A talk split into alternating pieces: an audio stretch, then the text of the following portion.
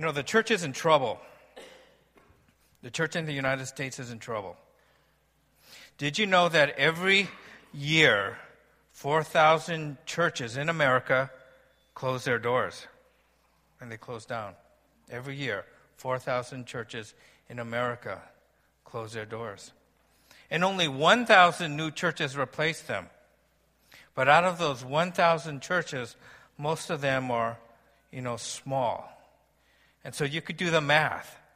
You know, if every year 4,000 churches close their doors and only 1,000 new churches start, the church in America is headed towards extinction. They predict by 2020, less than 15% of Americans will be attending church. Could you imagine that? By 2020, they predict that less than 15% of Americans will be attending church. Last weekend, most people in America avoided church altogether. and a sizable portion of those who attended church wished that they were somebody else, that they were somewhere else. Of course, that doesn't happen here, but it happens in the rest of the country. But you know, that is a pretty dark statement of where the church is heading. But didn't we say that, well, didn't the Bible say the gates of hell will not prevail against the church? And that's true. The gates of hell will not prevail against the church. The capital C church, you know, the, the, the church that's made up of believers.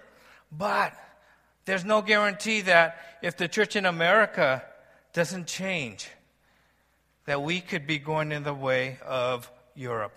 Where pretty much, if you've been in Europe, all of the churches you see there are pretty much museums and they're tourist attractions. And, you know, many predicted that the church in America is going, you know, that way too. And there's a lot of different reasons for this. You know, right now we're experiencing greater affluence, which gives us a greater um, amount of activities to choose from. People are traveling more. Uh, we have a 24 7 culture where we're, we're just working so much, and there's no longer a weekend right? The weekend is something that just blends into the week. So we're just going seven days a week, and it's like, you know, we're, we're tired. And Sundays are our only days to either get rest or run errands. You know, children's activities. You know, when I was growing up, we played baseball in the summer and basketball in the winter. And that was it. That was it. Now, kids are playing sports 24 7. And a lot of these leagues no longer take into consideration, you know, the church's schedules when it comes to um, scheduling the games. And so there's a lot of different reasons why the church is having less and less influence in this world today. But the one I want to talk about today is that the church is losing their influence in culture is because many fail to see the direct benefit that the body of Christ gives them. They look at the church, they look at the body of Christ, and they see, you know, there's no direct benefit. And if there's no direct benefit, why should I go? There are other things that I'd rather do. You know, Sunday worship service is boring. I don't get anything out of the sermons. I'm not being fed. Um, you know, I come to this church, there's no one here my age, or this church doesn't have anything to offer for my family. And so we come to the church with that attitude, with this consumer attitude, with this individualism um, lens. And this is what we started when we talked about the kingdom of God. The, one of the main problems I think we have in the United States is when we view our faith, we view it from an individual point of view, individualistic point of view. Where back in the biblical times, they never ever saw their faith as something as just being individual, that it was part of a community, they were part of a movement. They were part of God's family. It wasn't just about what the church could do for me. And basically, Christianity has come to, for many of us, a place where it exists only to help us grow in our relationship with God. And that's how we see the church. It only exists to help us grow in our relationship with God. And if the church fails to meet that expectation, then what do we do? We change churches. And then we, we go to another church. And for a while, we go, okay, this is a lot better.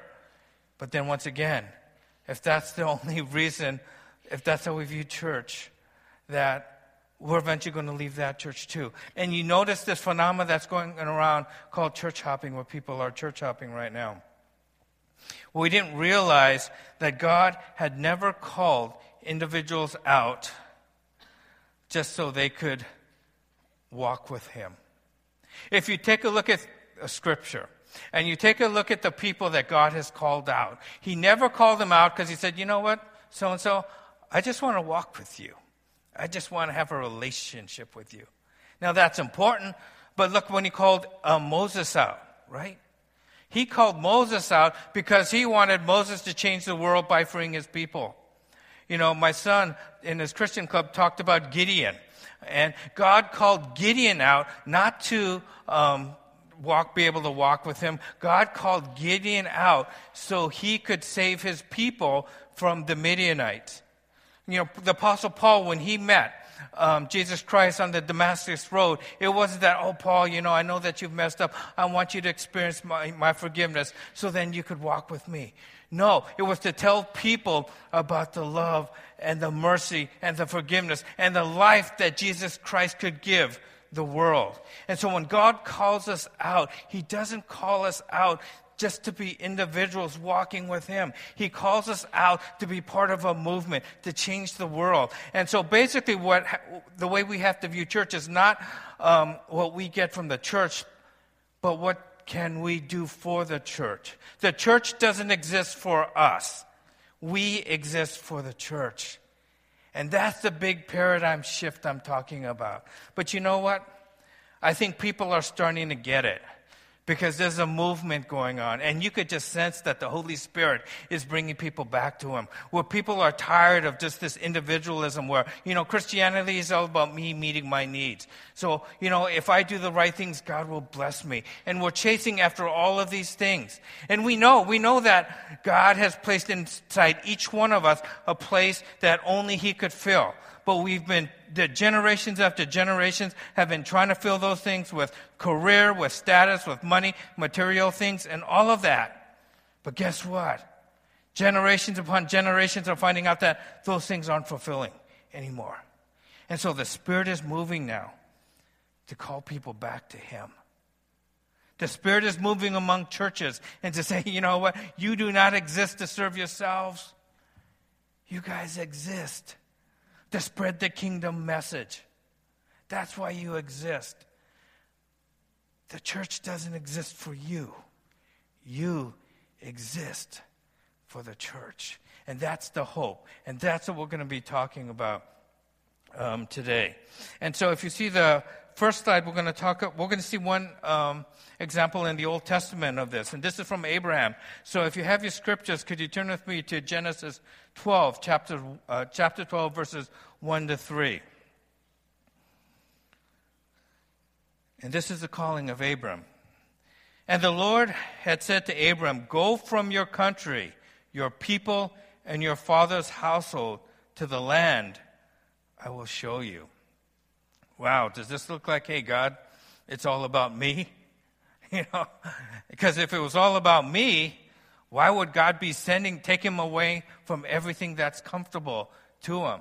And when you take a look at this calling, how many of us would answer this calling if God asked us to leave our country, leave your people, leave your family, and go to the land that I will show you? Once again, it's not about, you know, the individual. And he says, I will make you into, but it gets better. I will make you into a great nation, and I will bless you, and I will make your name great, and you will be a blessing. Okay, it gets better now. Okay, God, if you're going to call me to leave these things, wow, you're going to make me a great nation? Uh, you know, I'm going to be blessed? Okay, that's cool. I could, okay, I'm getting on board with, you know, this calling that you've given me. And then finally in verse 3, he says, I will bless those who bless you, and whoever curses you, I will curse. I said, cool. My friends are going to be blessed. And ooh, my enemies, anybody who curses me, God, you're going to get them. Hey, this is wonderful. I think, okay, God, I'm getting on board with this. But then what is it says? And all the peoples of the earth will be blessed through you. So basically, God called Abraham out of his community in order that he might be a blessing to the entire world. Now, ultimately, we know that blessing is going to come through Jesus Christ. But Abraham was called not just to be individually blessed, but Abraham was called so he would be a blessing to many, many nations. And the same thing goes through, uh, same thing applies to us. God has called us so we might be a blessing to others. And then we see in 1 Peter 2, uh, verse 9, it says, But you are a chosen people, a royal priesthood, a holy nation, God's special possession, that you may declare the praises of him who called you out of darkness into his wonderful light. Once again, it says that you are a chosen people. Did you realize that God has chosen you? Now, I know there are some in the kingdom that argue, did God choose me or did I chose, choose God? You know, and I get that when it comes to predestination. But if you look at scripture, it seems both is there. How they both exist, I don't know. But one thing we do know that God has chosen you. Remember I told you about the time when, you know, kids are small and you have the captains and they line everybody up and you start picking teams and how horrible it is when you're like, uh-oh, it's just you and the other person left. I say, oh Lord, please let me be picked before him. I don't want to be the last one. But here we see the God of this universe. He has chosen you. You're not an accident. God has chosen you. Okay? He said, okay, man, I'm choosing Caroline. I'm choosing Caroline. She's not going to be the one that's waiting. Oh, God, please pick me. Please pick me. You know, you know, I know I'm not good at dodgeball, but please pick me. No, God says, I'm choosing Caroline. No, I'm choosing David. I'm choosing Mako. You know, so God has chosen each one of you. And He's chosen you to be a royal priesthood. Did you know you're a royal priesthood? That each one of you are in ministry. Each one of you are a minister. It's not just me. Every single one of you are a minister. You are a priest. And so God has called us. Not only He's chosen us, but He said, you know what, I got a special job for you to do. You are in ministry. You are called to my service. And He said, a holy nation that we are set apart. That God says, you know what, I'm going to take you, I'm going to choose you but I'm going to take you and I'm going to set you apart for a special purpose, for a special reason. You know, you know, I, I, remember one time when I was working for Continental, Frank Lorenzo, who was a CEO, uh, came and to L, he was coming through L.A. Now, you know, when you're, you know, a, a blue collar worker, you know, and the uh, CEO of a company comes through, that's a pretty big thing. And so I remember one time the um, um, people say, okay, Dave, your job is to make sure that his bags don't get lost. you know, and so you know how they put bags in containers? Well, they had just one couple bags in this big container, and that was his. But it was my job to make sure that his bags didn't get lost. That they went from Houston to LA, and I think he was going to Honolulu. So it's like, whoa, okay, I was set apart. That, hey, my job is to take care of his bags. so I tell everybody, guess what? I'm in charge of Frank Lorenzo's bags. They made, they chose me to be in charge of Frank Lorenzo's bags. And then it's like, oh, I, I pray to God we don't lose them because he's going to fire me. But anyway, I was set apart to do that job. And so that, did you know that each one of you, God has set you apart? That God has a purpose for you. That, you know, when you try to figure out that question, why am I here? You don't have to figure that out. It's already been answered for you. God has um, called you and set you apart to do His uh, will, to be a part of His purpose. And why? And then He also says you are His special possession. Wow. Did you know that you are His special possession? He doesn't see you as a reject. He doesn't see you as somebody who's flawed, who makes mistakes. He sees you as his special possession. And yet, so many of us, when we look at towards God, we go, God, you know, I'm such a mess. Well, you know, God doesn't see you that way. You are God's special possession. And so, when you put all of these things together, what are we to do? It says, We are to declare the praises of him who called us out of darkness into his wonderful light.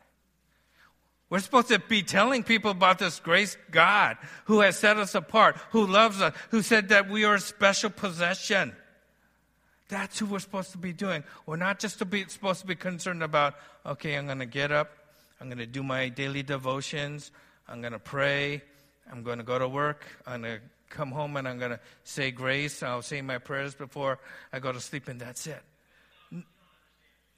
Yeah, you don't understand. That's good. That, that time is perfect. You don't understand that that's not your purpose. That God has a different purpose for each one of you.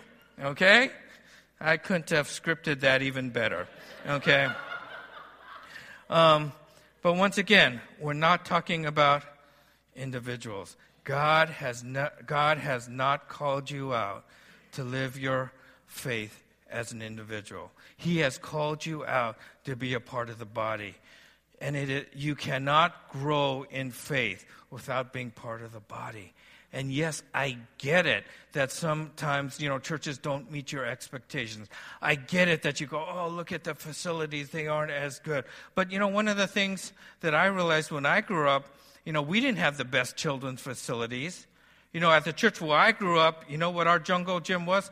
And Keith Matsuda knows this because, you know, he and I, we grew up at the same church. It was this barrel with legs on it. And that was it. And then we had a couple tetherball um, poles with a uh, tire with no tetherball. So we had to swing around them and pretend we were like Spider Man, you know, and things like that. We had nothing. Oh, we did have a tire a tire.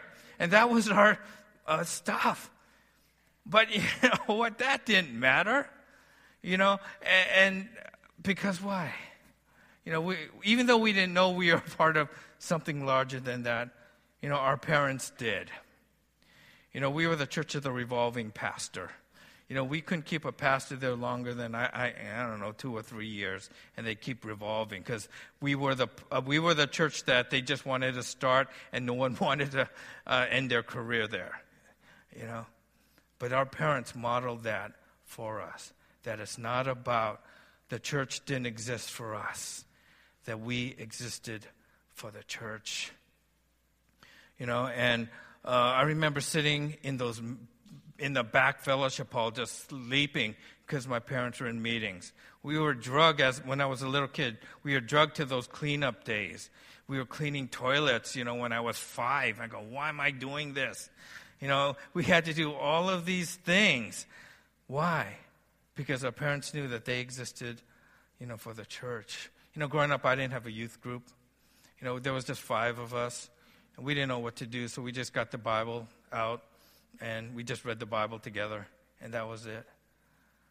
You know, but once again, the church doesn't exist for me or you. You and I exist for the church. And so part of it is the church, the corporate body of faith, is absolutely central to God's purpose. Okay? That this church is essential to God's purpose. It's not something that you can say, well, you know what? I'll take it or leave it. It's essential to that. Each one of us are part of a body. And it says if one part of the body hurts, all the parts of the body hurts. So does that sound like something that's optional? No. When we're hurting, if we're not doing our job, the whole body is hurting. So, number one, when we're thinking about the church, we have to think, or we're thinking about the community as it um, pertains to the kingdom. We have to think that the church, the corporate body of faith, is absolutely central to God's purposes. The next thing is part of what God is doing is revealing his love, justice, and holiness through the church's life together. Okay, this is important. Part of what God is doing is revealing his love, justice, holiness through the church's life together. When I talked about the church should be involved in justice issues, when I said the church should care about those who don't have a home. This is why we have Family Promise. And it's really interesting when I tell people about our church and what our people are involved with. You know what they get excited about? When I tell them about Family Promise. They go, wow, that's you know, that's really great what you're doing. Or I was telling them about, you know, we sent two people over to Thailand and Myanmar to look for opportunities for us to make a difference, especially in a world where human trafficking is abundant and a way of life. That we want to go and we want to make it somehow make a difference over there. And when you tell people that we're doing that, they are experiencing God's love, mercy, and justice through our values. And they get excited about that. Because they are just like you and me. That God placed something in their heart, in their soul that only He could fill. And when you talk to people about what you're doing in order to fulfill God's purpose, there's something really compelling about that. You know, when we say, okay, well, yeah, we're just getting together to have a um, potluck. Okay, that's good. you know, but when we start involving ourselves in kingdom issues, you know, that speaks to them. And see, this is why it's so important for us to be a part of the church. To not only reveal his justice, but his love, his mercy. Because a lot of people are looking for that. Because we know that, you know, this society could be harsh in the way it judges us. And one of the reasons people don't come to church is they say, well, churches are judgmental. You know, I feel judged when I come to church. Was does, is that God? No, we're here, here to reveal God's mercy, His love, His forgiveness as a kingdom. And so when we do this as a church, when people that don't even know them come and say, you know, that's okay, God still loves you, when they experience that, they experience God. It says God's purpose for the church is partly to model his values for the sake of a watching world. Now, this is interesting. The world is watching. You know, how many times in your workplace um, do, have people asked you, hey, you're, you're Christian. I didn't know that you're supposed to do that. You know, people are watching us. You know, and, and I know I get it. A lot of times they try to catch us doing things wrong. So they could say, I see you, you Christians are a bunch of hypocrites but they're watching. They're watching. And a lot of times we don't even know it. We think we're just going about doing our job, and then that's okay. And, you know, it's really interesting. You know, I was sharing with you about, you know, my son Michael learning to drive, you know, taking his test and getting some of the answers wrong because you know of what he saw me, and so now we've we, how he saw me drive, and, and, and so now we're actually in the car, right? And we start off um, driving in the parking lot here, and I said, "Hey, Michael, you know you got to watch out now. You know, Sets is walking around somewhere here. I don't know where he is, but we don't want to hit him." because you can't hit sets. The church would be in a lot of uh, problem uh, if something happened to sets. But then it's like everywhere you go on the streets, right? At first you're like, you know. But, you know, he's doing pretty well, you know, as a driver. You know, but then I point out certain things. And I say, okay, Marco, you were supposed to do this. And he goes, oh, I didn't know that because th- that's what you do. and I'm just going, oh my goodness. You know, I didn't realize that he was watching me drive. So, parents, 10 and 2, when you have your kids in the car, you know, it's not just. Um, but the kids are watching. Kids are watching. And you know what, parents? You know, I, I can't stress this more because I've just seen it in my life and I've seen it in Michael's life that, you know, what our children learn about God, it's modeled by you, it's modeled by me. You know, if we, we, we're modeling that, you know what, the church is optional, it's not really important, guess what? You know, they pick that up. You know, if, they, if you model that, you know what, we're supposed to be about kingdom issues. You know, that we're supposed to be about doing that, you know, the church doesn't exist for us, but we exist for the church. If we model that, guess what? Your kids will model that. And hopefully, as they grow up, they're going to get excited about doing things for the kingdom that really matter. And so, parents, this is why it's so important that we are the primary teachers and molders and shapers of our children's faith, not the church. You know, I mean, the Holy Spirit is the one who does it, but you know, you know, we really have to take that responsibility um, seriously. That we model our faith and our beliefs to the children, our children. Whatever we believe, whatever we model, most likely they're going to pick it up. But you know what? We're supposed to model his values. And so, you know, one of the things I see happening at this church is people caring for one another. And I think that's great. And what if we could take that one step further? That, you know, if you've been here for a while, you know this is a, this is a loving church. You know, one of the things I love inviting people to this church because I want them to meet you. Because when I see you, I see people who are this loving community and we're becoming more and more loving. But what if, what if we took it to the next level where we have, you know, for people in our small groups, or let's say people in the ministries that we're in. Let's say I know somebody that you don't know. Maybe it could be somebody at work who's struggling right now. But what if I got a group of you and say, you know what? You know, I have this person at work right now they're going through a tough time right now. Hey, can we bring over some food for them? You know, if I do it, they'll say, well, you know what, that, that's cool. You know, you know, thank you, David. But if a whole group of people come over that they don't even know start loving them and start caring for them, wow, what a difference that would make, right? So why don't we try? And that's one thing that I'd like you guys to do, whether in your small group or your ministry. If you could kick up your love and care just one more level, take it to the next level, and say, you know what? There are people around me that you don't know that are hurting right now, that are in need of God's love. Would you guys come with me and minister to them? Just so we could show them God's love and value. I think that would just be an awesome thing, you know, if we could um, do that. And finally, and this is where the hope is the power of the church is not in us, but the Holy Spirit.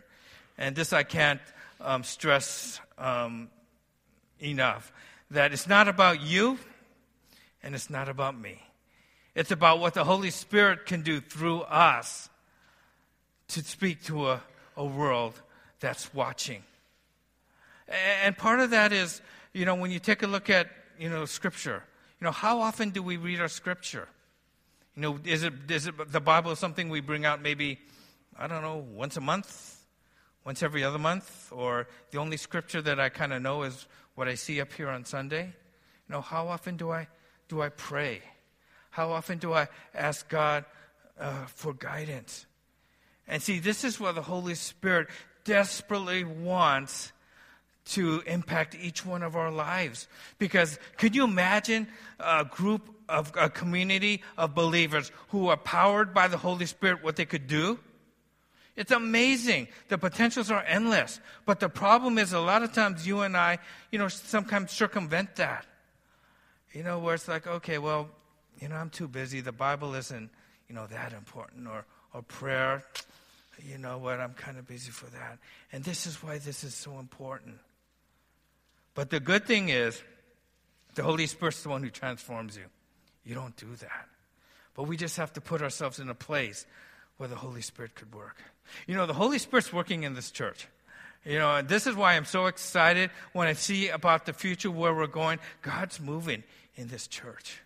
God's doing some things in this church. And the unchurched world, at least a lot of the people I uh, hang out with, they're noticing it too. And praise God for that. You guys are doing a great job with that. And it's my job to say, okay, let's, we're doing great here. Hey, how could we do better? You know, how could we reach more people? How could we impact this world more than we're doing right now? How could we have be led more and more by the Holy Spirit rather than, you know, ourselves? You know, how could we believe more that we exist for the church and the church rather than the church exists for us. Because each one of you have certain gifts. Each one of you have certain talents. Each one of you have certain experiences, good and bad, that you could use to build up this body. Who better to reach out to somebody who's made mistakes than somebody who's made that mistake themselves? Right? God has called each one of you here. The Holy Spirit is moving here to use your gifts in order to build up this body and so that we can make an impact in the world around us. And once you do, I guarantee you, if you do this, I guarantee you that you're going to find fulfillment that you've never experienced before in your life when you start doing the kingdom work. And I know, I know that the, the, the, the temptation out there is great. You know, whether it's, you know, materialism, whether it's seeking um, fame or status. Yeah, I get that. I've been there. I know that. But like I've always said, that it's a dead end. And the greatest commitment or fulfillment I have is by doing God's kingdom work. It changed my life. It's given me this purpose and just uh, an excitement, you know, to, you know, live life rather than just going to the office every single day and say, okay, I got to put in my eight to 10 hours. So if you look at your, the place that you work as a mission field, if you look at it as a place where you could proclaim God's goodness, you know, you know that's going to change your life.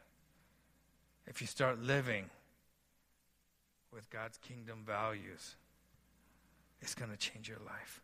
Let's pray. Father, thank you so much for the opportunity to serve you. And Lord, I know that myself, I've been down that path where I wanted to serve myself. And yet, Father, I've realized that just leads to a dead end. And Father, I know some of us have to experience that for ourselves. But Father, I know that each person here, whether it's in their extended family or their um, workplace or their organization, Father, they know somebody that's you know hurting right now. They know somebody that could experience you and your love and your mercy.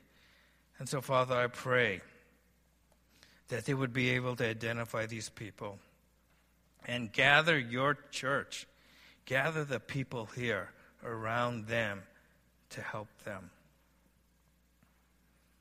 I know it's not easy. I know we're busy people. But Father, allow us to have the courage to make those tough decisions. Allow us to the courage to change our schedules in order to fulfill your desires for this church. Father, to reflect what it means to be spirit led to a world that's watching us. And Father, I want to pray for the parents right now. I know they are faced with so many challenges and options that, you know, my parents never had to face when I was growing up. And so, Father, I pray that your Holy Spirit would guide them. I pray, Father, that every single day, Father, they'd be in your word that they would be, you know, praying, asking for your guidance and asking for your wisdom as they raise their children, as they teach their children what it means to be a disciple of Jesus Christ, what it means to live out God's kingdom, your kingdom here on earth, Father. I know it's hard, but Father, would you please give them you know, what they need. And for those who are encouraged, uh, discouraged right now, Father, would you encourage them? For those who are seeking wisdom, Father, may you give them wisdom. For those who are tired and lacking strength in guiding their family, Father, would you give these parents your strength so they will not get tired? Thank you, Father. I, I just thank I personally thank you for the opportunity you've given me to serve you and the joy that that's uh, given me. And I pray that each person here can experience that joy too as they walk with you. Amen.